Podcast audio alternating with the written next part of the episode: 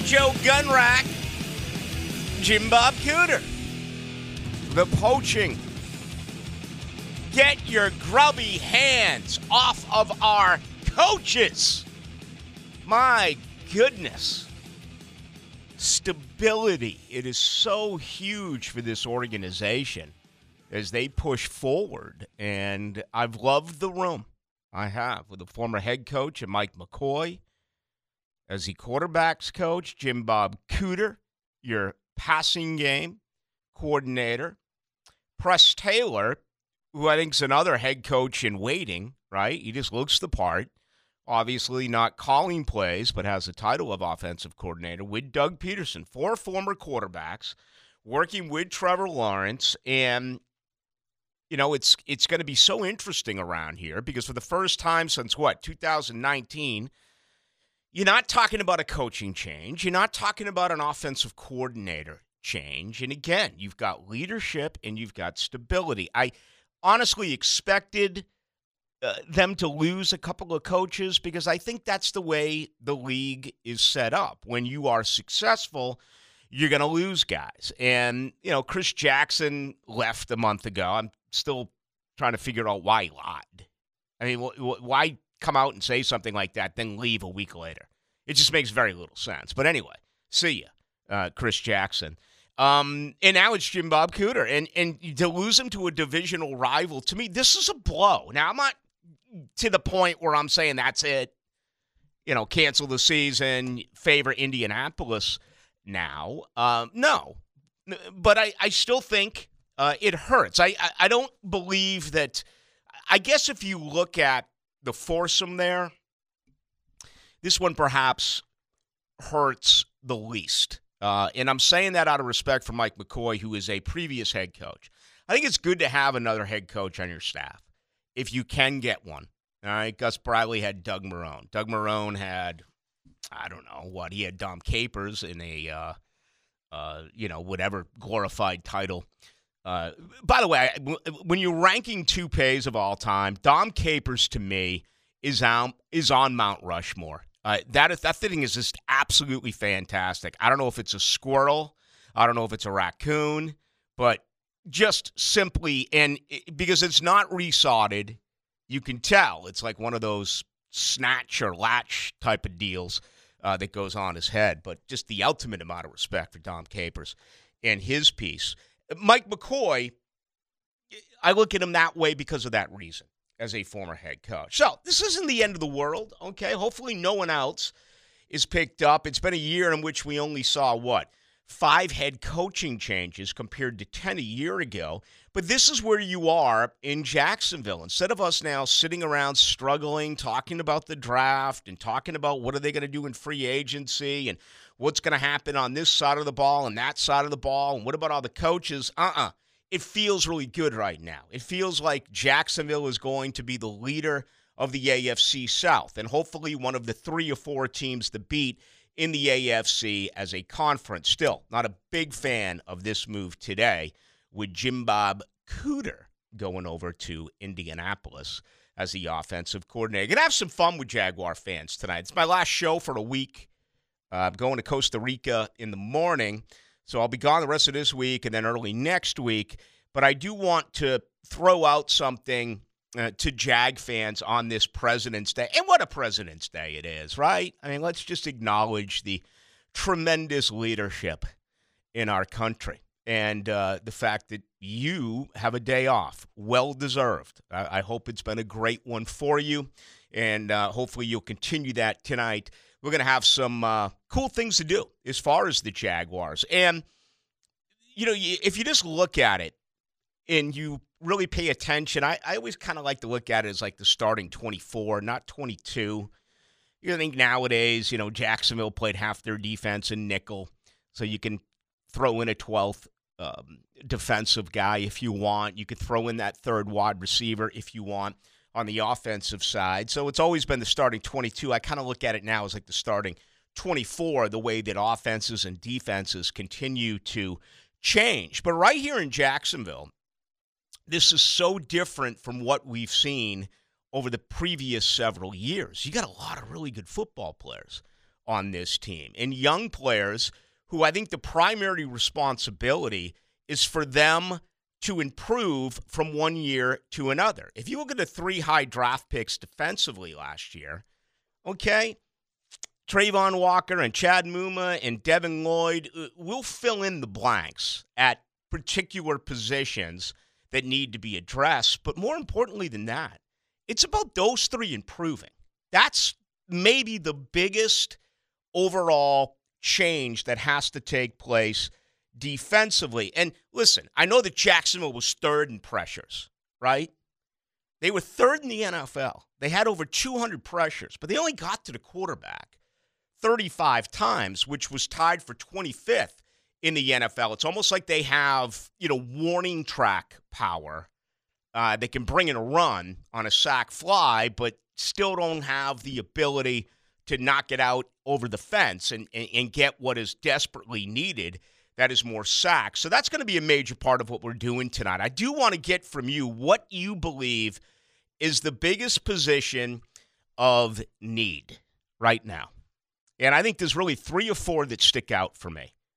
Okay. Um, Calvin Ridley automatically comes to mind. I, I think he's going to give Jacksonville now a true number one wide receiver. I'm not ripping Christian Kirk. I'm not ripping Zay Jones. I think they're very good wide receivers, but I think they're number two and number three wide receivers. Obviously, we do not expect Marvin Jones Jr. Uh, to return. His contract uh, is up, and he will become a free agent on March 15th. They have a number one guy, okay? A guy that they're going to be able to do some different things with now offensively, including the deep ball. And I certainly do believe that if we're in a situation like they were against Kansas City, uh, Calvin Ridley's going to catch that ball. He's not going to put it on the grass the way that Christian Kirk did. So, is that the biggest position in need? Maybe you're going to try to sell me on tight end and tell me that that absolutely has to be addressed. Obviously, Evan Engram is a guy that this organization would love to have back, and Engram himself said he would love to return. But is he going to cost more than they're willing to spend. What about the offensive line? I mean, there's two positions in doubt right now, right? Left guard, right tackle. You know all the equations. Uh, what do you believe? Is that it? I've had others try to tell me that, hey, Baloo, we need a second back. And I'm like, well, hold on here now. Okay, you can find backs. And you spent a fifth rounder last year on Snoop Conner. Is that just going to go away? Is it going to be like a Rock Armstead pick, who, for those of you who did not see, is actually playing uh, in the XFL? So that's my look at it on offense. I try to stay away from a back until very late, just because I think you could find one in the sixth or seventh round. And again, I'm not willing to give up that fifth rounder uh, in the Snoop Conner pick. I thought Snoop looked good in camp. He had a terrible preseason as far as games. I mean, the guy had like 50 carries in those contests and just averaged over two yards a carry. So maybe he's not cut out for this. I, I certainly think he's going to get another shot, though, during the 2023 season. On defense, a lot of things to take a look at as well, including getting after the quarterback. Are they going to charge, uh, you know, are they going to change that scheme to more of a 4 3? Uh, do they have a corner Okay, we saw the the change, you know, late in the year, and we saw what happened with Darious Williams, who became a better football player outside than he was as a nickel. Uh, what are they going to do there? I, I got to believe that that is something that'll be addressed fairly early in the NFL draft. If it's not addressed immediately, I, I think they need another corner. And again, all you do is look at Tyson Campbell, kind of what I said a moment ago about improvement from year one to year two with those other defensive players. Tyson Campbell, man, his first eight or nine games around here, he was terrible. And then look it, the light went on. He changed his game, got that much better this past season. So we'll have some fun with that. Our brand new text line, again, brought to you by Lifetime Enclosures. I'm going to hopefully find my way through uh, this. And the number for you is 641 1010. Let us know what you believe is the Jaguars' biggest need. All right. A couple of things I want to get to you on is um, what a weekend. I mean, uh, woke, woke America uh, was just on fire this weekend. I, I, I, I finally have realized that if you're not complaining about something, then there's something wrong with you. Okay? This began with the tampon exchange, right? Justin and Tiger, Tiger on the giving side. That created an absolute firestorm. Okay? Um, talk radio, columnists, stars, uh, how offensive uh, that was. Then we got to the Chiefs parade, and I read a long article this morning from a columnist from the Kansas City Star who went on to say that Patrick Mahomes drinking beer in front of kids is absolutely awful, and it should not be allowed. It should not be tolerated. I then went on to read a piece in the Detroit Free Press today that said that Kansas City needs to stop doing the war chant. Okay? It's immature, it's disrespectful, and it's racist. All right. And then I went to the NBA All Star weekend. And where have I been for the last 25 years? I just found out today that Karl Malone was allegedly involved in a sexual assault with a 13 year old girl who he got pregnant. Uh, where have I been? That's old news. Okay, maybe you. I missed out on that one. I don't know where I. I don't know where I was. All right, Charles Barkley destroys Salt Lake City, Utah. You have ESPN on Sports Center showing women's basketball highlights, and then he goes out and says, "All right, let's get back to some real basketball." And they went to a men's game. Finally, DK Metcalf steals the show by showing us his hops and what comes down the very next day a letter from the P doctor from the National Football League that you must now take a test for performance in in uh, in you know performance enhanced drugs, whatever it is, the PEDs that they test for. So I'm like, oh my god, I mean, look at this. Uh, everything is covered. So if you want to comment on that, again, we'll allow it. Tiger offended uh, women. Okay, he apologized. Is that is that? I mean, are we not allowed to make mistakes anymore? Okay, and when you apologize, is that uh, meaningless? And I read stuff that Tiger Woods has not learned his lesson. Tiger Woods did a friendly gesture with a butt, and I understand that we're extra sensitive, and I'm not trying to make light of any of this, but man, is your is your life that damn miserable that you're really bothered by that? Seriously. I mean, don't you have your own concerns? Don't you have your own things that you gotta you gotta get past, whether they're really good things or really bad things? I mean, the reaction there to me um, just uh, makes very little sense. And and then you get to the the drinking of the beer. I get news for you. People have been celebrating championships by drinking beer and doing whatever. Look at Tom Brady a few years ago. The guy couldn't even stand up in Tampa when he threw the Lombardi trophy uh, from one boat to another. Uh, again, they're out, they're partying, they're having a good time. If you think that's wrong, let me know. 641 1010. Can you imagine being with the Kansas City Star and they won their second championship in four years? And you have a, con- a contrarian type of uh, columnist now actually trying to sell that to Chiefs fans that they should not be allowed to party. Uh, the whole war chant thing to me, you know, for those who have any understanding whatsoever about Florida State, uh, this is endorsed by the Seminole tribe. They love the recognition that they get from Florida State. It's been stolen, just like everything else in life has been stolen, right? The Braves took it, the Chiefs took it. Uh, there used to be nothing better than the war chant at the Doak. Late 80s, early 90s. It was incredible. I, I have found myself over the years becoming more and more uh, really not into it only because so many other people took it. You know what I mean?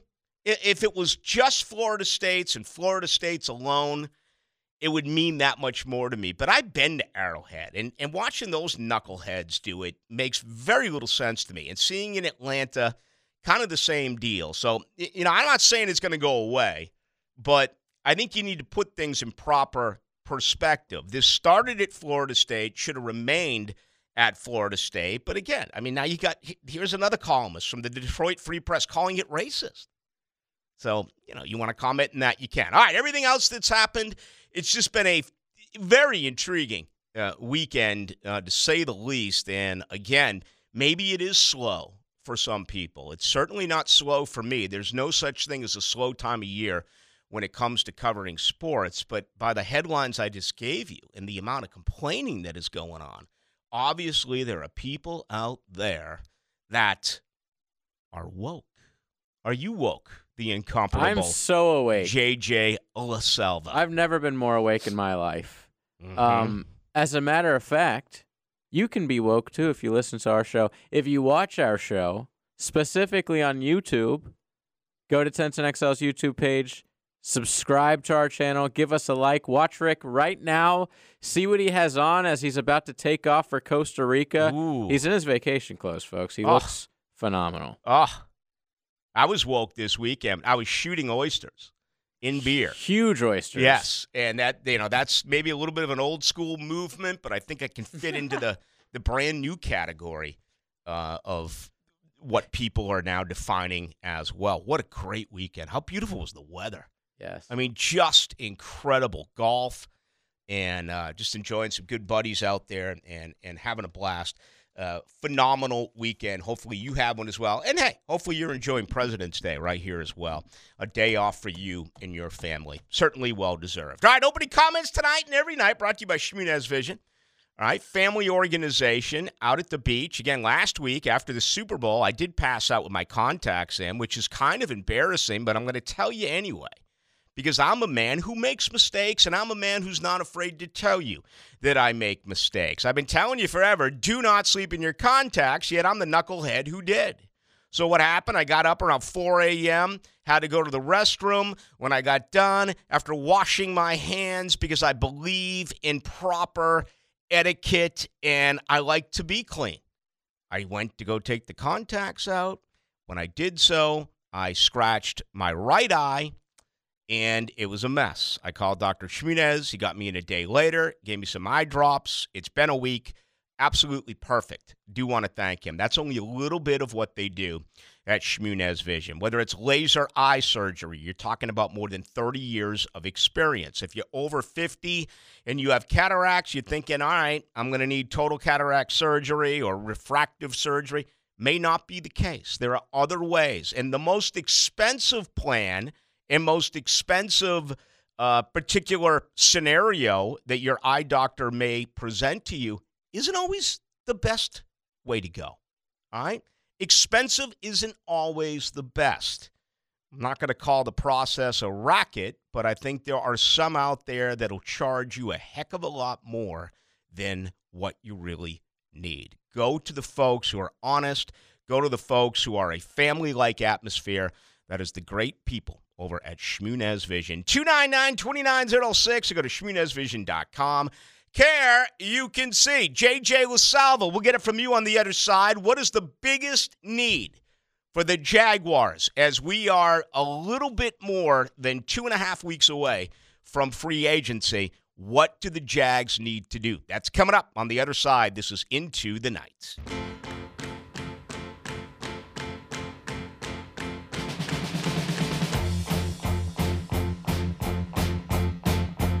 Into the Night with Rick Ballou on 1010XL 92.5 FM. All right, we just may have a giveaway coming up in a little bit. You got to keep it right here, though, for all of those details. We have got a developing situation, and it's a good one. New text line, trying to get a hold of it. You know, I'm not a huge fan of change, but, uh, you know, I mean, it's going to continuously happen uh, in the world of passwords, man. Passwords drive me insane. They really do. I don't care what it is, you know, that I'm going to check. Uh, it, that's just the way of life. But anyway, that includes our new uh, text line here. Same number for you, 641 brought to you by Lifetime Enclosures. But getting a lot of good stuff early on here on this President's Day. I did wonder perhaps, you know, with this being a holiday, maybe some people would be away. Not the point. Getting a lot of folks in early on Tiger Woods, a lot of folks in on some of the comments that were written about several different uh, complaints in and around sports this weekend. And the question tonight that I want from you, Jaguar fans what is the biggest position of need right now? The one thing that sticks out for you that Jacksonville needs to address, getting some people starting to roll in with that as well. Again, 641 1010. What do you got for us, JJ? What's the biggest position of need on this football team? Pass rush. Um, I think a lot of people are probably going to agree with me on that. I don't see uh, Travon taking like a huge step forward for his second season. I don't know. I just didn't see anything from him really to make me think he's going to be a great pass rusher in the league. I think they should go after that. That's number one for me. Mm-hmm. A little bit of talk about maybe moving Josh Allen. You know, if you can get Mm. equal compensation in return, both maybe with a player around the league, and you know, I don't know what Josh Allen's going to get you. What second round? Would best? he have to sign like a contract first? No, this will be his. You know, the fifth year option is going to get picked up. So But, no, like, that's not worth anything. Like, who would trade for a guy with one year left? Yeah. I, I got to believe that in a scenario like that, in order for a trade to take place, the trading team would obviously try to sign him to a long term deal. I, I'd be surprised. If, but then again, in the same situation, Calvin Ridley came over here with one year uh, remaining. I know that's a different scenario because Ridley obviously uh, was suspended for the past year. I, I do think a lot of people are going to go in your direction and say, let's try to figure things out with the pass rush. Again, this team went from nine takeaways to 27. Okay? Phenomenal year. I thought the scheme was awkward. I thought they were a little bit too late with some changes. Um, by adding those three linebackers, to me, they're a better team if you could find ways to have Muma, Lloyd, and Oluokun on the field at the same time. Also, by taking Darious Williams and moving him outside, I think that that happened later than when it should.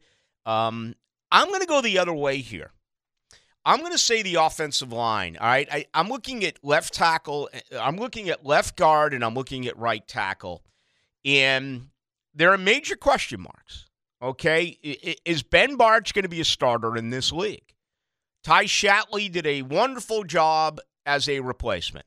Okay. And as an undrafted guy, he's played in the league, what now? Eight years, nine years. But you're talking about protecting the face of the franchise and a quarterback that continues to move up. I mean, where is Trevor Lawrence right now? Is he a top eight quarterback, a top seven quarterback? Is he a top five quarterback? And then you obviously have right tackle. The, the, most disappointing part of the whole Walker Little scenario this year is he only got that one series at right tackle, right? Because Cam got injured. You got to give credit to Jawaan Taylor for coming back and playing when he was injured. But I would like to have seen Little play much more at the right tackle position. It, it, it's so easy for fans and members of the media as well to say, well, Walker Little should be your starting right tackle. They can't afford to pay Jawaan Taylor. We still don't know if he can play right tackle. He's played left tackle, and there's a major difference between the two. So when you're talking about protecting your quarterback, you need the best five. I think most out there believe that they are going to re sign Jawaan Taylor. He may be priority number one. He may be more important than Evan Engram. He may be more important than Dawuane Smoot or Arden Key. That's all based on how you feel. Uh, but to me, it's about taking care of that offensive line. That's the most important for me. So I'm going to go offensive line. You're going to say a pass rush, the defensive line, particularly coming off the edge. And even it's like Smoot's not coming back. Smoot- Smoot was huge. Uh, I mean, for this team, I, did he? I don't think he led the team in sacks, but he was damn close. He did two years ago. He did a real good job this year, you know, before the Achilles, but that's a that's a tough injury to come off. I oh, he's not coming back. Yeah, I I um I think it's going to be hard to bring him back in and you know Arden Key back. Arden Key, they got him for four Mm. million dollars. Forgot about him. He's going to double his in, he's going to double that input. Uh, you know, not not nearly as many snaps. I, I was reading. Uh, let's see here. Five five sacks for Smoot last year, second on the team behind Josh Allen with seven, four and a half for Arden Key. Yep, four and a half. Where's the? Uh, I wrote it down here. Let me see if I could find it. The pressure. All right, here we go. Arden Key had 21 pressures, four and a half sacks. Travon Walker had 20 pressures, three and a half sacks. Okay, Travon Walker's pressure rate was only 8.9%, and he had 10 quarterback hits. So people will look at like half the snaps that Key took compared to Walker, yet you look at the pressures, and in limited snaps, there's more pressures for Arden Key. I also think you have to be you got to be honest with yourself when you when you try to figure that out. Arden Key is in on obvious pass rush situations. If if you know that the opponent is going to run the ball, Arden Key for the most part is out. He comes in in nickel. He comes in when Jacksonville's opponent is going to throw the football. So he has had more opportunities with straight get after the quarterback where, you know, we saw it all year. We saw Travon Walker dropping coverage. We saw Travon Walker do a lot of different things as an every down, either outside linebacker or guy on the edge. So just want to be fair about that. Some people ha- have made that statement. Uh, I think you got to look at the scenario that, in fact, they have been under, um, as far as I'm concerned. At least that's the way I look at it. All right, let's get some stuff from you. We got a lot of good stuff rolling in here. The 4216 says, Baloo, congrats on the new text line. You know what? Thank you. We're really proud of it. It's great. Thank you to Spent Lifetime a lot Enclosure. of money on this. Yep, we are. We're here for it. hundreds of thousands. And you know, I'm a I'm a big user. I, I love the text line. I, I love hearing from you people. I do. It's it's not a uh, it's not a tall tale.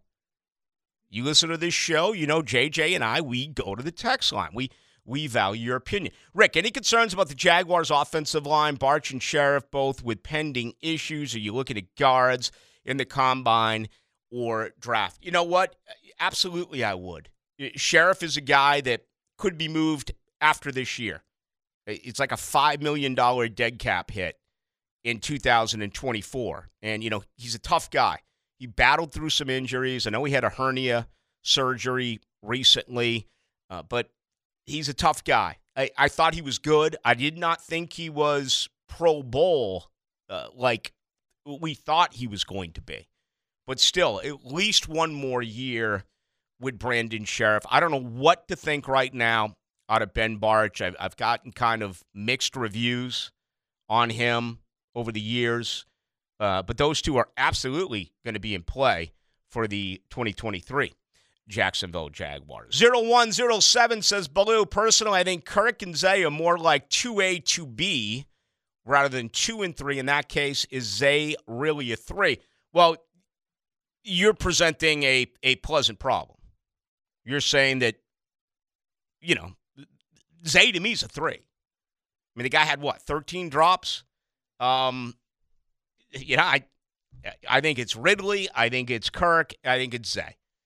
And it's been a long, long time around here since we've had the ability to say, boy, look at this wide receiver corps. I mean, what, what is the last really good wide receiver corps around here? Was it Robinson, Hurns, and Lee for that brief period of time? I'm guessing. But it felt like, you know, they always one, if not two of them, uh, ended up being hurt. Uh, but that's fine. If you want to go 2A, 2B, uh, I'm, I'm pretty cool with that. I, I do think Calvin Ridley, though, is the number one guy. You know, uh, just my opinion. All right, let's grab more from you. 641 1010. That is on the text line. Again, brought to you by Lifetime Enclosures. Getting a lot of good stuff rolling in here. What do you believe is the Jaguars' biggest concern? Get us on the text line. We got other things to do as well. We're with you tonight till 8 o'clock.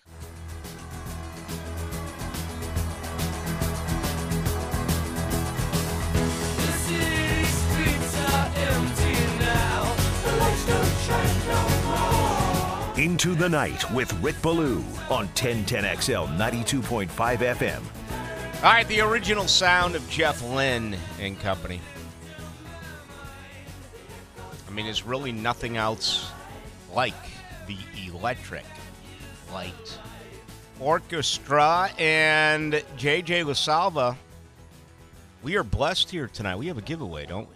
We do. We have a pair of tickets for tomorrow night's show at the Florida Theater, which I was just there this weekend. Amazing venue uh, to see ELO, Electric Light Orchestra uh, Experience, the cover band, tribute band, excuse me, for ELO.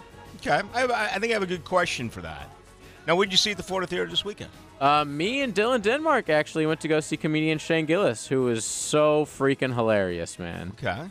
Packed house, great Really? show. Oh, it's a great place. I know last night Deep Purple and Mhm. Marshall Tucker played. I was considering, but mm-mm. I uh, I played some golf and was just having way too much fun in St. Augustine, and uh, wasn't about to leave uh, for that. But I've seen both bands before. Um, all right, let's let's take um, look at all these cheaters. I mean, Don't I lo- even know the question. I love it. I, I, I this this type of cheating I love. I mean, I do. If you're not trying to cheat away two tickets for tomorrow night to see this orchestra, to see this experience, uh, what's wrong with you? All right. Well, I'm going to take live callers, and here's what I'm going to throw out to you. Jeff Lynne and who else is the only living member of the traveling Wilburys. Mm. Okay. There were five. There's only two left. ELO's Jeff Lynne. And who else? Let's grab some calls. 641 1010. We will put you right on the air. Please turn down the radio as we hook you on through. You're up first. Who's this? Yeah, it's Mike. Hey, Mike. Well, uh, I don't have an answer to it. I'll say Armani, but I remember listening with cassette decks in my brother's car and wearing down his battery to listen to ELO back in the day. I said, don't do it. I don't know what does. Okay. Appreciate it, Mike. Thank you. Yeah. No, no doubt about it. 641 1010, who, along with Jeff Lynne, is a living member of the traveling Wil- Wilburys, which is, you know, kind of a, you know, what put them in category of like a blind faith or something, a super rock, rock group that was uh, put together. Uh, next up, who's this, please? Hello? You're on. Hello? Yep. Yes, sir. You're on. Yeah, it's uh, Bob Dylan. It is Bob Dylan. Who's this? This is Spencer. All right, Spencer, you're going to get an opportunity to go tomorrow night. Should be a lot of fun out at the Florida Theater. Fantastic. All right, hang in the line. I'll let you talk with JJ. Congratulations. All right, thank you. All right, thank you. There goes Spencer. Yeah, the, the five members of the traveling Wilburys were, you know, George Harrison, Tom Petty, and Roy Orbison, who have all left us. Uh, the remaining members, Bob Dylan, and of course from ELO, Jeff Lynne. So, yeah, those those super groups. We've seen a few of them. The damn Yankees tried to form one. I don't know if I can call them a super group, even though it had Ted Nugent. I think Asia, you know, from like uh, what Emerson, Lake and Palmer, and yes, then you know they Asia was kind of cool in the '80s. Um, Blind Faith would really have been the one, but they only stuck around for like one album. So that whole feeling of super groups, uh, I don't think has ever really worked. Maybe even the Firm, right? Robert Plant and and um, uh, how come I can't think of his name right now? Paul Rodgers, yeah, from uh, from Bad Company. All right, appreciate that. Enjoy the show.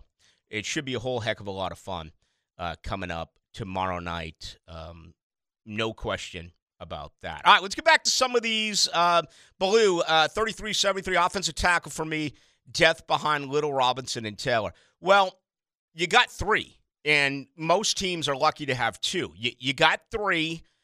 Now, all of a sudden, the problem becomes health. And, you know, Robinson had surgery. It wasn't a major surgery like it was a couple of years ago where he had, you know, total reconstruction uh, to his uh, torn ACL.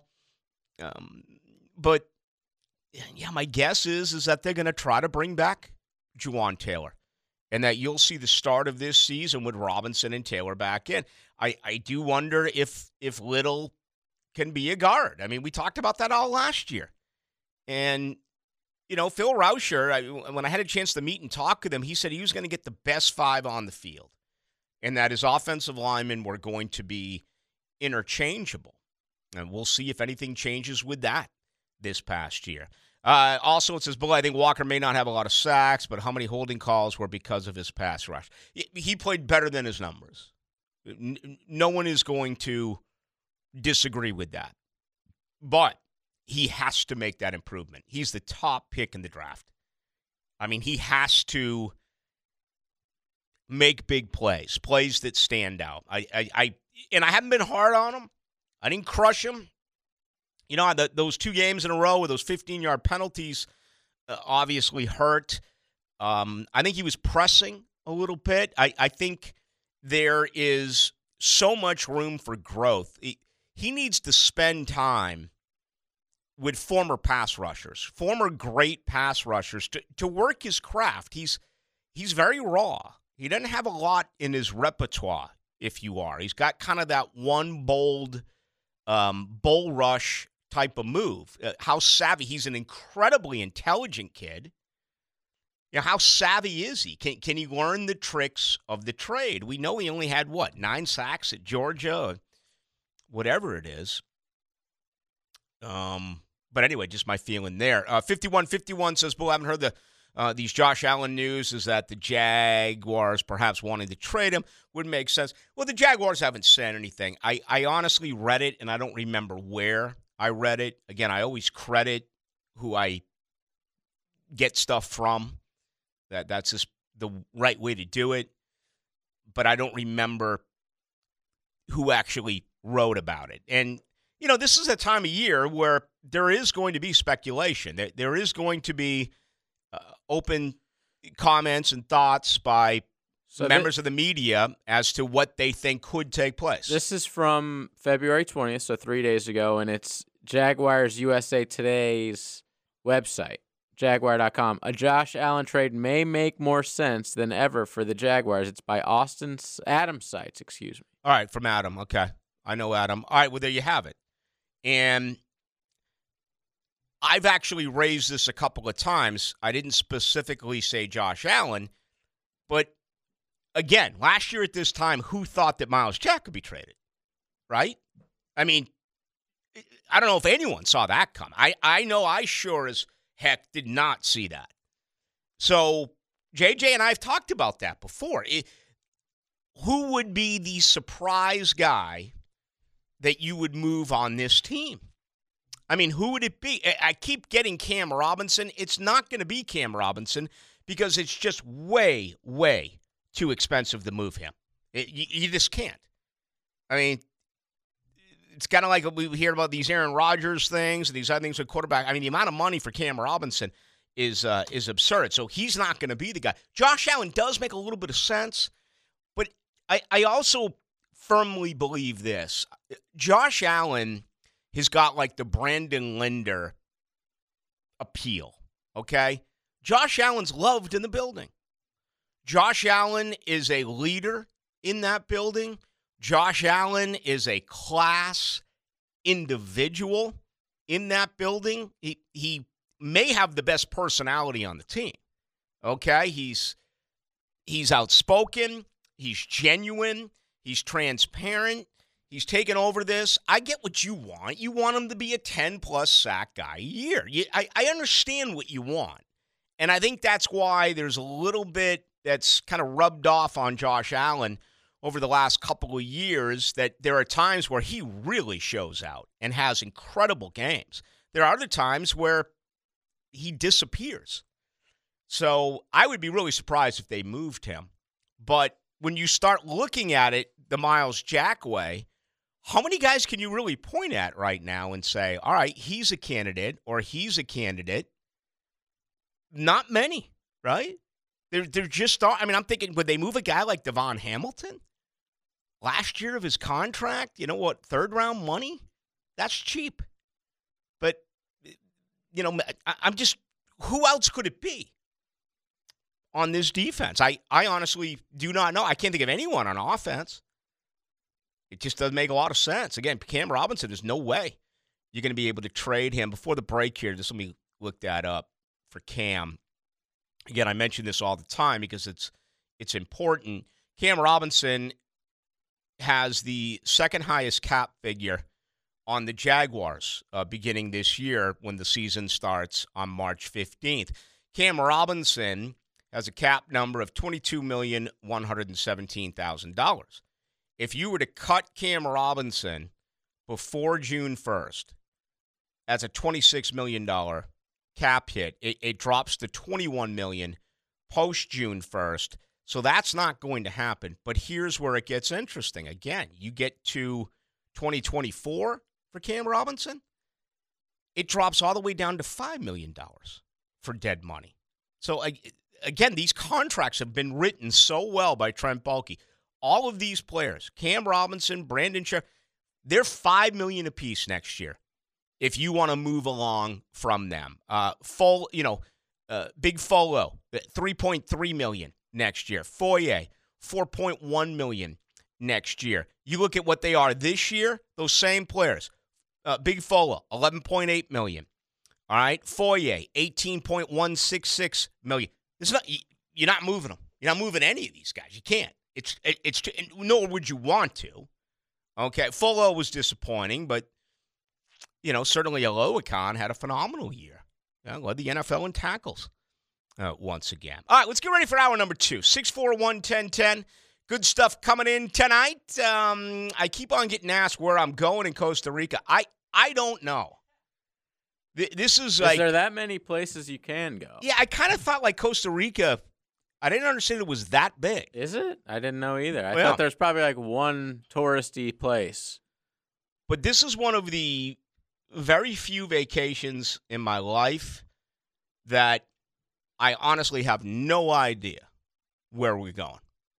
I let the GF set everything up. Her son's getting married there. So it's going to be a fun it's going to be a fun time but i'm you know it's like chris i, I feel like a six year old on christmas morning. I i have no idea what to expect. I'm just going to go and hopefully be numb uh, the entire time i'm there in costa rica. So i'll tell you about it when i return. How does that sound? I got an hour left then that vacay begins tomorrow morning along with jj lasalva my name is rick Ballou.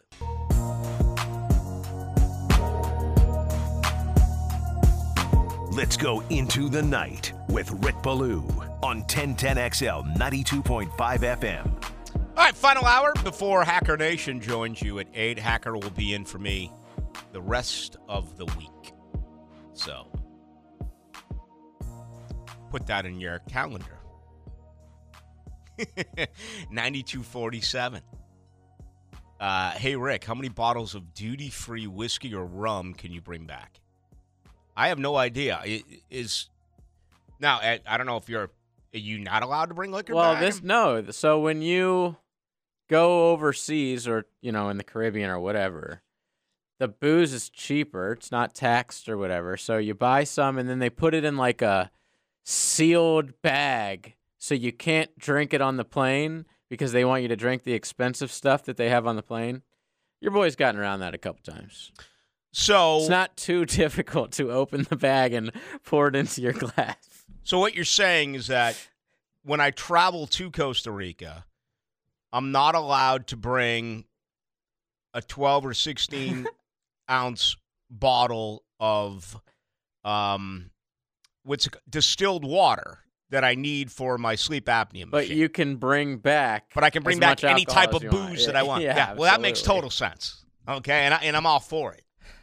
We're like already. uh, She's like, well, uh, you know, we, we're gonna have to ask the the uh, you know, however we're getting from the airport to the hotel, we're gonna have to ask if we can pull over to like some convenience store so we can get some distilled water. So it has to be a certain. It has to be distilled. Water. Yeah, you just can't put tap water. Okay. Yeah, and of course, it's called a different word over there, so we're gonna have to practice this word repetitively Certainly. um, before we get there. But, but Agua. I'll give you a hint. That's the that's the second word. That's probably it. That's probably I don't know. Uh, We'll find out. And and but it's interesting that I'm asking this question because I'll tell you something. When I went to Jamaica, the airport in Jamaica, right as you get ready to cross the line, they're selling Cuban cigars, boxes of them, and there's a sign right there that says you are not allowed to transport these. I- don't know if it said to the United States of America. It might have said anywhere. So you can actually buy them right there. But the whole key is Smoke them there. can you sneak them in a bag or whatever it is? Because from what I'm told, they'll arrest you if Wow. you try to bring them across. Might as well try to bring drugs too. Just take the two for one. That's another thing that I've been in Jamaica a few times, and they are. I I'm sure most people get it, but I just have that look. But like, damn, they're trying to sell you everything, and it's like, I'm. Can't you see my mom is standing right next to me? mm-hmm. Yeah. and I'm not just talking about drugs. You know, they're offering you women in front of your family. And I'm just like, dude, time and place, sir. Holler at me later tonight. Did you ever see Midnight Express? Uh, is that the Disney or is that the Tom Hanks movie? Midnight Express is late 70s. oh no, no, I'm thinking of It's an Oliver. Movie. It's an Oliver Stone film where a guy tapes hash all over his body, Oh, you told me about that. and he tries to. I don't remember what country he's in, but he gets nabbed. Turkey. Yep, he gets nabbed, and he goes to jail for it. It's. I haven't seen it in probably thirty plus years. 1978. I've seen enough episodes of Locked Up Abroad to know I don't mess with any illegal stuff, really. I try not to overseas. Because Yeah. that show scares the hell out of you, dude. Yeah, I mean, going. I mean, listen, I'm not going to break any laws over there. Okay, I mean, people hated Brittney Griner for all that. Everyone had a say, either supported her and wanted her back, or they were like, she doesn't respect the United States of America. Keep her there, uh, regardless of where all of you fell. Uh, by the way, for the record, I, I happen to be one of those who um, will forgive and believes in second chances. Um, I ain't getting arrested anywhere outside of this country. Okay, because can you just imagine? I mean, they'll, they'll and Joe leave you. Biden ain't coming to get me. Yeah, they'll leave you behind. Yeah, absolutely. He'd look at my Twitter for one second and be like, nah, he's straight. Keep him over there. 2696, uh, Rick or JJ, either you know whether our London game will count as a home game or away. I feel like there is a point in this international contract for the games to begin counting as away games so we can get one more game in the bank. Can you validate? No, it's a home game. It's absolutely a home game. Which, by the way, now that the Jags are good, like that should be a major talking point from the fans. That that th- this whole like Jags are the Jags are the one team in the NFL with a disadvantage going into the season every single year. They have to play one of their home games away from home every single year. That needs to be discussed by the fans. The fans need to do the whole clown emoji, whatever. Take that energy and bring it to bringing the home games back to Jacksonville. That's a shame. Yeah, it's um, it's not a home game. I, I've been over there many times, and it is a grind. Um, they lost the game this year. There, they should have won. I, I understand the Shad Khan's a businessman. I understand the Shad Khan wants to make money, but all of a sudden, you're putting yourself in a position where you're going to be going to the playoffs year after year after year and winning the AFC South. At least that is the projection. We know that things can change based on injury or several other uh, reasons, but yeah. And, and and what I think will be a big factor in that is the facelift with the stadium. I, I think when they start asking for money and say, okay, we're gonna we're gonna rebuild this thing downtown, that getting rid of a game in London, I would have to assume that that is something that is going to be said to the taxpayers here. We're going to build this stadium, we're going to give it a massive facelift, and you're going to get that extra home game here in Duval no longer in London. I don't know that, but I would be surprised if that wasn't part of the equation. I would hope that our city leaders would be like, "Hey, if we're going to take money from taxpayers for this, you can't take a game." Like that just has to be part of the deal. No questions asked. the whole small the whole small market and finding other revenue streams it it made sense for this franchise but now if you really are competitive and you really have a chance uh, to again there's only four quarterbacks in the NFL right now with Super Bowl rings four starting quarterbacks I've left out Nick Foles and Joe Flacco I mean you've got Wilson you've got Mahomes you've got Stafford and Rodgers. You've got Aaron Rodgers. You've got four starting quarterbacks with a ring. Who's five? It could be Trevor Lawrence. It could be Joe Burrow. It could be Jalen Hurts. It could be Justin Herbert. You get a feeling it's going to be one of those, but making a little extra cash, you know, getting that love and support from London's all cool and everything. But there can't be a player, a coach alive, who thinks that it's a great idea to be in that airplane for that amount of time to play a game there when you could play a game right here. Okay? and, and you're sacrificing seating. You know, like you might be able to get the AFC title game in Jacksonville, which think about that extra revenue. You know, you might be able to host all these playoff games, and it definitely helps having all of your home games at home. Yeah. No question. 0107 Blue, agree with that and what you said on the radio. Ridley is absolutely a number one as long as he's the same guy we saw two years ago. And you are right, this is a great problem to have. It really is. I mean, I don't think ever with this franchise did we ever eh, eh, has has this phrase ever been stated before?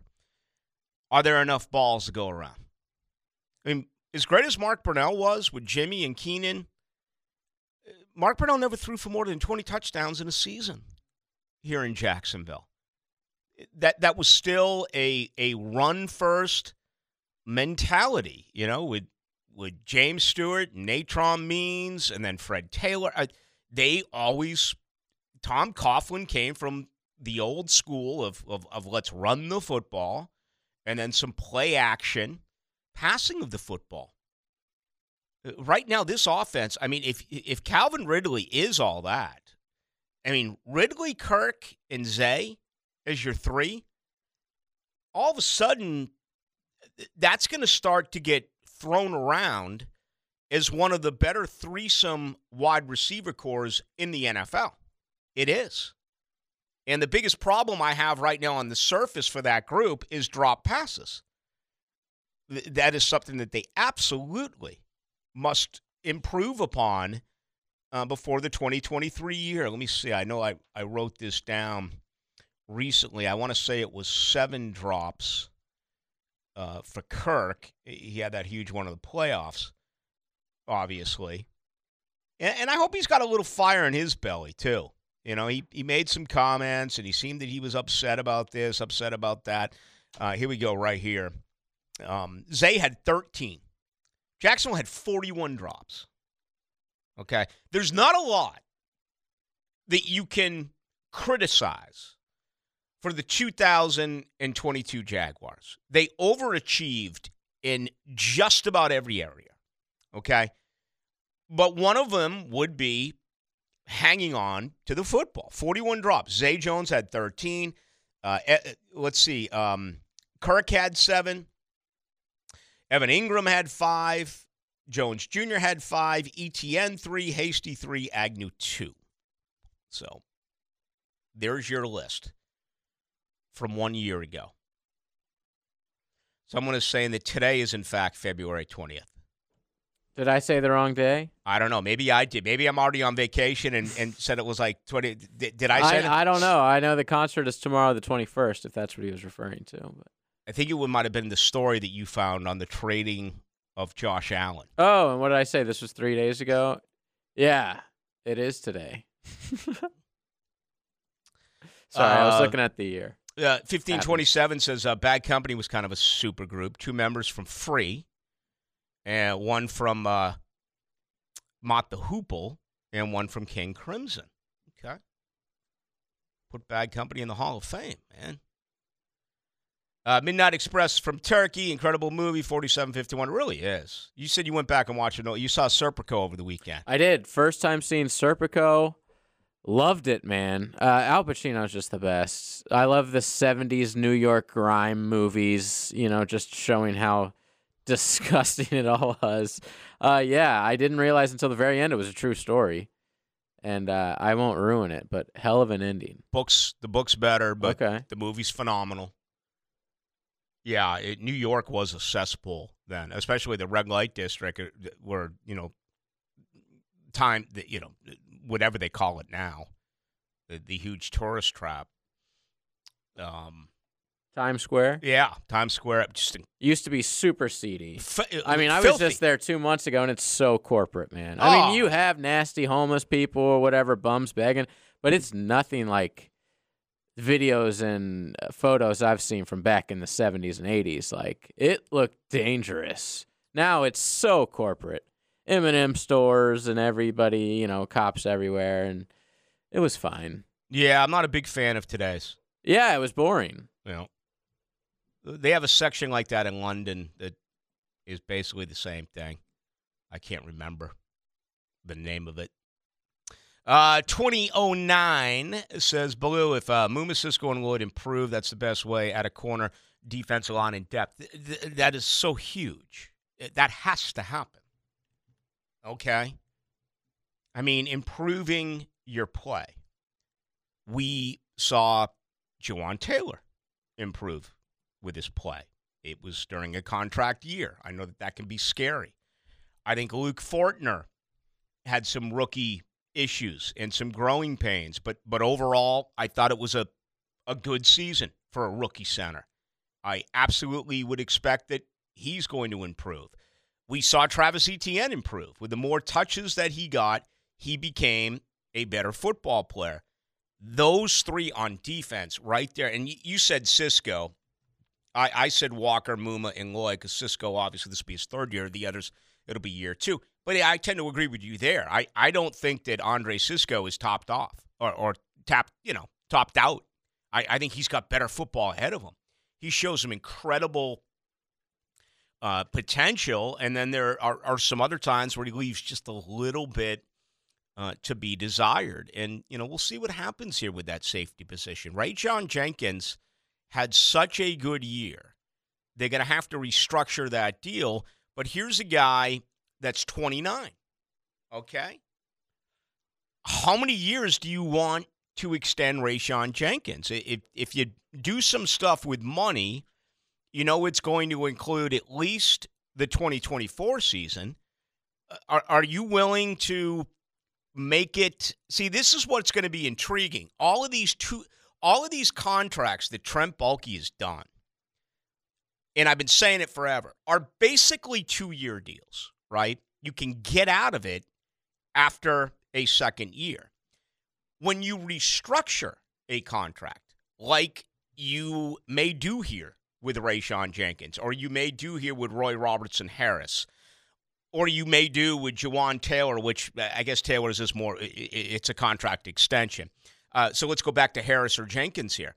How does that change? Can you still make it a two year deal? Or is there going to be a little bit that bleeds over to year three? I, I don't know. I don't know the difference between a restructuring of a contract and giving a free agent a contract like Baalke did with Jenkins and with Shaq and with Roy Robertson Harris three years ago. You can get out of them all right now after two, and it doesn't cost you hardly anything. But to me, that's going to be a very important part of this process. And honestly, where I am with Rayshawn Jenkins, it's like, yeah, I want him to be part of the 2023 team. I don't know if I believe that he'll still have it in 2024 or 2025. I, guys hit 30 and, and, and skills go away. It's, And if he had it, you know, the year he had before last season, yeah. I wouldn't be shocked if he went back to that form. He gave you he gave you one good year. He gave you a career year. And you know, I'd love for him to be a part of this year's team. But are you willing to say that he's going to be around for two or three more years? Uh, again, that's That's the part in this process. You look at the defense of free agents, you can make a case for almost all of them, right?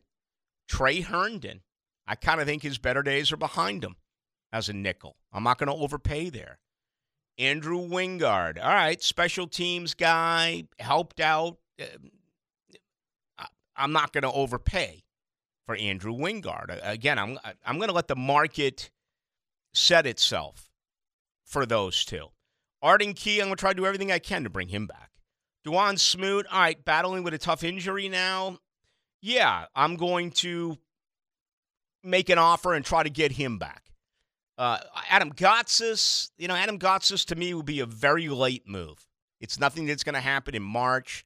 It may be one of those deals where you have to wait until after the draft that he becomes almost a second tier free agent, and it's something that the organization addresses after June. That that would be my opinion. I think Corey Peters will retire. He's your only other, you know, defensive free agent. So Jacksonville has a lot of interesting decisions they have to make. All right, let's go back to you. More of your stuff, 641 1010 on the text line. Again, we're with you tonight till 8 o'clock along with JJ. I'm Rick Ballou.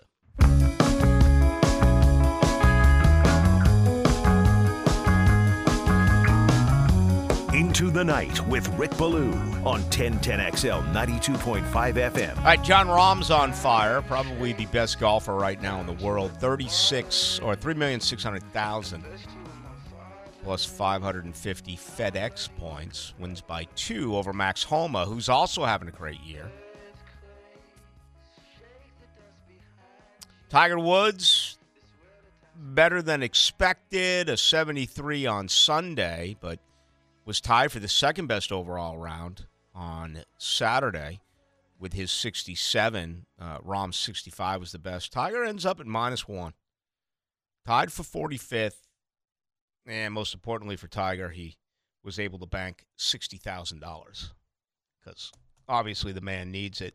I don't know what's next. I, I listened to his press conference, okay? He wants to play in the four majors. He did say a few others. Man, I'd love to see him here at the Players. I just, I, I don't know. Uh, Tiger has, you know, Ty, Tiger has really fought, kind of like Rory, when it comes to defending the PGA Tour. This is their event. The PGA Tour's event is the Players Championship. And if he is healthy, I, I think it makes total sense for him for every reason that you could possibly think of to come here and play. But no one's going to tell Tiger Woods what he can do and what he cannot do at this point. I think he's going to listen to his body. I, he's never really loved this course. You know, he won here as an amateur. Obviously, he's won here as a professional. But you just, I remember this forever with Tiger. He just never seems to have been a huge fan of the way that this golf course plays. So, uh, right now, my gut's kind of telling me it's not going to happen, unfortunately. But man, it would be so great for the game if he was to return here. And, you know, is there going to be any pressure put on him? No. No one's going to put any pressure on Tiger Woods. He came right out and said, it's about walking the 72 holes. So you have the Honda Classic uh, coming up this weekend in Palm Beach. Then you have Bay Hill the week before the players. And what? Tigers won at Bay Hill, I think, eight times. Wouldn't that make sense? Go go to a place where you've had a tremendous amount of success and try to play that one. Um, you know, obviously, I'd much rather have them here. Then you got the players, and after that, You've got Valspar. Then you've got um, the Texas Open. And then you have your first major, which is the Masters, April 6th through April 9th. So if if he did play here, JJ, he'd literally have a month to get ready for the Masters. I don't think it's happening. Um, he sort of had a quote yesterday saying he was going to play all the majors pretty much and that's pretty much it. Uh, I I don't see it. I think he you know he played this weekend because it's his event. Doesn't he have some sort of association with Bay Hill as well? Mm-hmm. You know, it's Arnold's event, but Tiger's always- always in it. yeah, he's always endorsed that. And again, I think he's won it eight times. so if he plays that, he's not going to play the next week. no, he's not going to play in consecutive weeks. No. Um, it's gonna be weird without Cam Smith too, like the guy who won it last year. It's going I- to be really interesting. It's gonna be weird how they play that. Well, I mean, this event over the last four days, you had 19 of the top 20 ranked players in the world who who got after it at the uh, in Los Angeles at Riviera. I, I don't. Is DJ not in the top twenty? I mean, he is. I don't care what the rankings say. That's that's. Um, I I would have to think it's maybe not any longer because Cam's Yeah. got to be in it. and they haven't gotten he DJ hasn't been able to get any points for so long. yeah, Smith's so- got to be in it. Yeah, just because of he won the British. No. You know, they're still fighting to try to get that changed to try to get some world rankings. it'd be pretty easy. It just go from, you know, instead of three rounds, play 72 holes.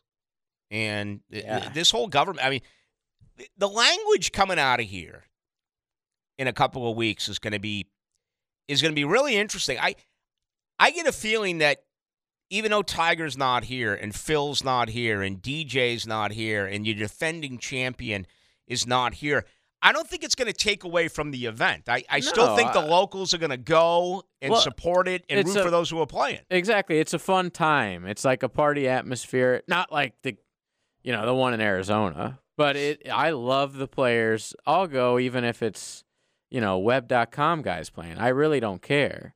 But the whole this is the best field in golf, I that's not true. That's not true anymore. Like the the majors now have the best fields in golf. It used to be this one because the majors would let a lot of riffraff in.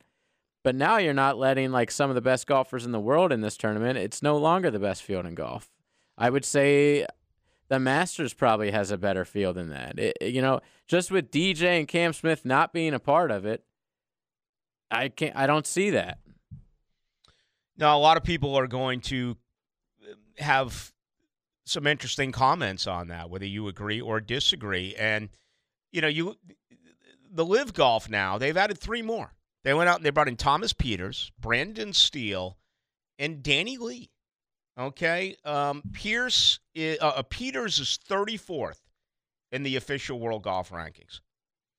Um, so and here are actually the rankings right now of live members. Cam Smith is fourth, Joaquin Niemann is 23rd, and Abraham Ancer is number 27. The- The answer to your question on, uh, on on DJ, they didn't even put him in the story, so he's at least below 27. He's fallen off significantly. But Just shows how much those rankings mean. Then, I mean, you can't tell me DJ's not a top Yeah. twenty player in the world. Give me a break. no, he is absolutely he is. But it, you know, he he in Brooks Koepka, well, okay, he's he's kind of gotten sideways. Yeah, A little- he, he did Reed. have a, a good. By the way, Brooks Koepka, there was a rumor or um, you know, a leak. I don't know which one. I don't know how true it is, but that he's he took the live golf money because he was thinking his body was breaking down, and this is a good way to get a paycheck before the end of my career. But now that he's playing better and he feels better, he won on the live tour last year towards the end of the season. He is rethinking how he left PGA. That's apparently what the headline is. So I did see that, which would be classic I was about to say classic Koepka. that's very Brooks. Yeah. Uh, let me see. Official golf rankings um, before we head to the break. Yeah, all right. Let me see if I can find DJ. By the way, someone on the text line asked, "What's the deadline for Tiger to play?" It's just the week before. I mean, he has Mhm. plenty of time right before the players to decide if he wants to play or not. Patty Reed's all the way down at 61. DJ's 54. And again, he's just not getting any points. Yeah, it's the points. Like, uh, so there was a tournament in the Middle East uh, about a month ago that, of course, Rory McIlroy was in, the hypocrite that he is, And him and Reed went like head to head until the very end. Yeah, and it, it, it's unfortunate that Reed had that double bogey because those two would have been playing partners on Sunday. That would have been sick. and that was when he threw the tee at him. Yes, before the tournament started. So here, Throw by the way, th- throwing the tee at him is that's one way to word it. hmm I would say he threw a tee on the ground. yeah. and it was Oh, it sounds better Yeah, it throw it sounds way better. So Jon Rahm's one, he'll be here. Scotty Scheffler's two, he'll be here. Rory, Patrick Cantlay. Uh, so your top four will be here, I would assume. Oh yeah. Then you got Cam. Cam's dropped from fourth to fifth. He's not going to be around. Xander Schauffele, Will Zalatoris, who had a decent round yesterday. You know, for him, it's all about putting. Max Homa, who's had a great year. Justin Thomas, Collin Morikawa, um, Viktor Hovland, Tony Finau, uh, Matt Fitzpatrick, Sam Burns, Tom Kim, Love him. Cam Young. Isn't he the guy from New York? Cam Young, Jordan I'm not sure. He came on the scene last year as a rookie. He Right. he wears like the uh I believe he wears the MLB hat. Sungjae Im. Sungjae Im, the youngest to ever win it here. I think he no, is. that was Si Woo Kim. S- Imagine my embarrassment. Ah, Jeez. How did I mess that up? Remember Sonny Woo Kim warming up in the Chicago Cubs bullpen?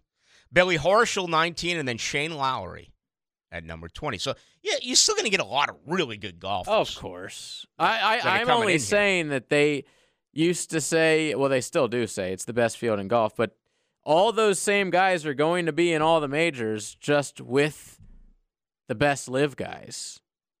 PGA Tour Communications has been sending me um, quite a bit of stuff uh, the last few weeks, and they've been giving me player profiles. And today's was Justin Thomas, Xander Schauffele, and Tony Finau. So, you know, again, three golfers highly ranked um, that will be coming here to play in just a couple of weeks. All right, when we come back, uh, let's spend our final moments. Um, some some interesting things being kicked around now with officiating and with rules. Okay, both in the pro game and college game, and, and I actually think for the most part, it makes sense. It uh, it it it's a change for the positive in so many of these areas. I don't love all of them, but I like more than I do not like. If that makes any sense. If you have no idea what I'm talking about, good. We'll share it with you on the other side. Into the Night with Rick Ballou on 1010XL 92.5 FM.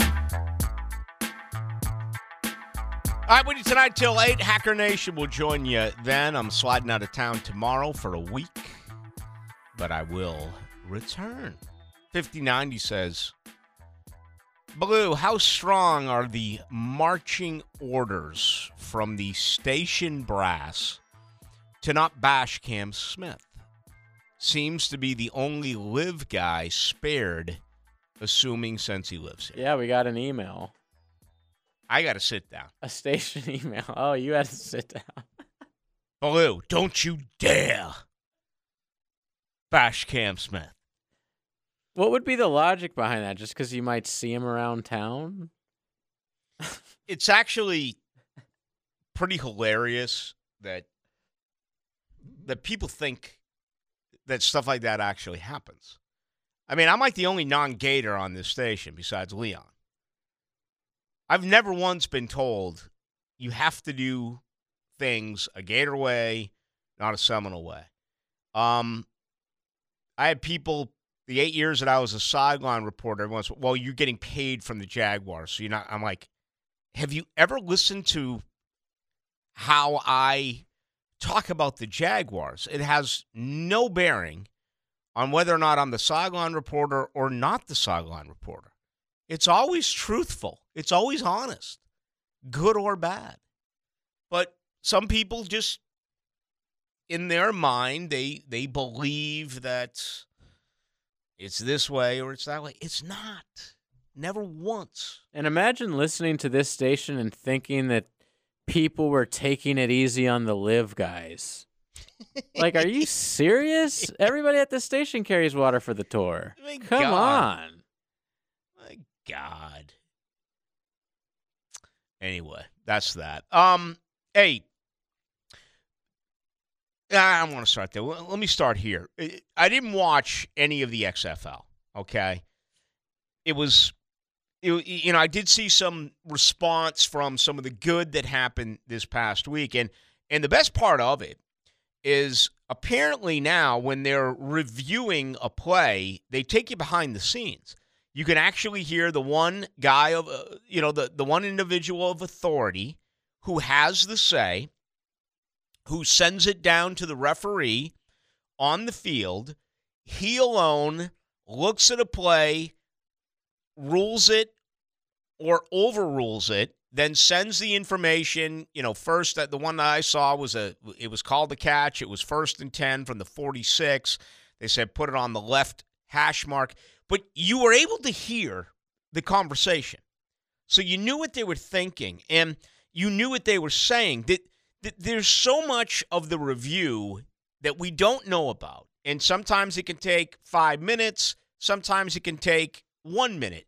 But I really believe that if the NFL adopted this, took this, and when you were going to hear what a play review is going to be, and it was made available to the listeners, I don't think you would get as much complaints about how long it takes because you would feel like you're actually a part of it. You're listening to what is being said from the the sky judge to the referee on the field about okay, it, it was a possession, it wasn't a possession.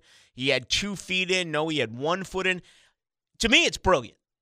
I love the idea. I why not bring the fans in instead of dealing with the complaints? Let the fans listen to what these folks are actually doing. I agree from a consumer's perspective, like, and from a broadcaster's perspective. If you're CBS, ESPN, Fox, that would be amazing for you. But if you're Roger Goodell, if you're the NFL, it's a there's no reason why you need to have that. You know, like they're looking at it as this is only going to be bad for us. Mm-hmm. This is gonna it's gonna slip, and we're gonna show everyone that we're incompetent on a lot of things, that we don't agree on a lot of things, because you're gonna have uh, times when refs don't agree and Yeah. when they're arguing with each other, and that's if everything's live and all the audio is out there, we're gonna hear that too. That's a bad look. So then they just decide, well, we have to make a decision on one way or the other. Like, if you're Goodell, I wouldn't do it.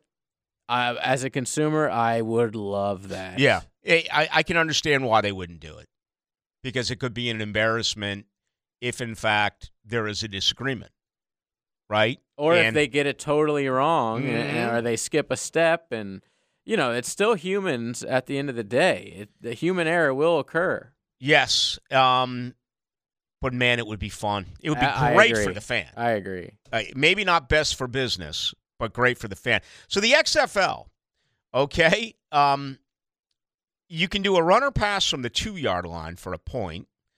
You can do a runner pass from the five yard line for two points. This is after a touchdown. you can do a from the 10 yard line a runner pass for three points I like that. okay then instead of going for an onside kick you can do the fourth and 15 conversion from your own 25 yard line where you have to pick up the 15 yards also did you see the kickoff rule did you see how they do kickoffs No. they have one guy back. They literally have uh, the kicker. So you have 10 players on the line. Of, you have 10 players that are at around, I think the defensive players are at the 25 yard line. The offensive players are at the 20. You're only five yards away from each other, and it's 10 on 10. Oh, so you got one no, like, kicker and one contact. returner.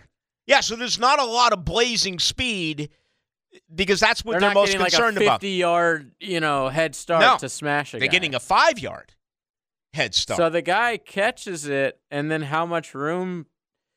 I'm I'm confused about how much usually room around he the usually has. he's usually around the five yard line or around the end zone, so he's got 15 yards until he runs into his own players with incoming players five yards deeper than that. So are we getting longer kick or uh, longer returns? I'm not sure. I mean, it was the sample size is pretty small. And again, it's not like I was locked into the XFL. Okay, so the one I'm watching right now, he just took it to the 30. Oh, dang. So they're okay. I was confused. I was thinking that the kicker, that the two teams are facing each other right by where the kicker kicks it. No, they're literally yeah, at the 30 and 35 of the receiving team. right, right. All right, I said it. right. I said 2025, so it's 30-35. And they're right there. Okay. But it's pretty bizarre, and and, and, and it actually looks kind of cool. I don't hate it. Yeah. I mean, if you're so concerned about safety that they were willing to get rid of the kickoff, if this is the one way to keep the kickoff, I'm all for it. Uh, the NFL rule, you know, we talked about this late last week, but if you fumble out of the end zone, uh, the opponent gets it first and 10 from the 20.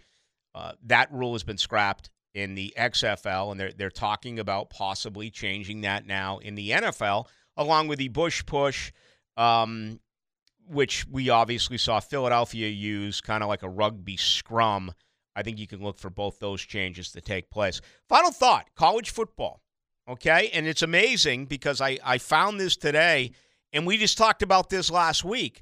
College football now Mhm. is considering changing the clock after picking up a first down. As we know, whenever you pick up a first down in college football, you set the ball down, and then the referee puts his arm in motion, and the clock starts to run at that particular point. They're discussing now to keep this the NFL way, even when you pick up a first down, the clock is always running unless within the last two minutes of the half or in the game.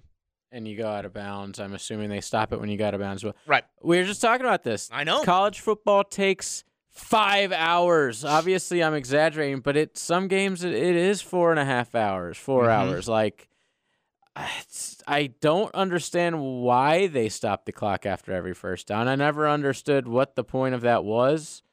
I would love to see that go. I think it's better for the game Yeah. We'll because, especially with this generation of people, hmm they don't watch games like they used to. They can't sit in front of a television for four straight hours like we can. Yeah. The kids. Well, yeah, you're right. It takes longer to play a college football game for a couple of reasons. Number one, longer halftime because both bands play.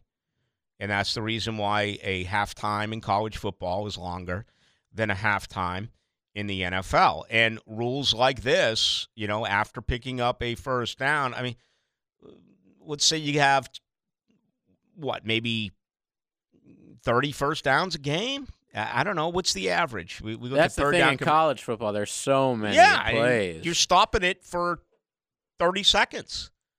So, you know, if, if you have 30 or 40 or 50 of those a game, just look how much longer that is compared to an NFL game. These things are all going to be discussed.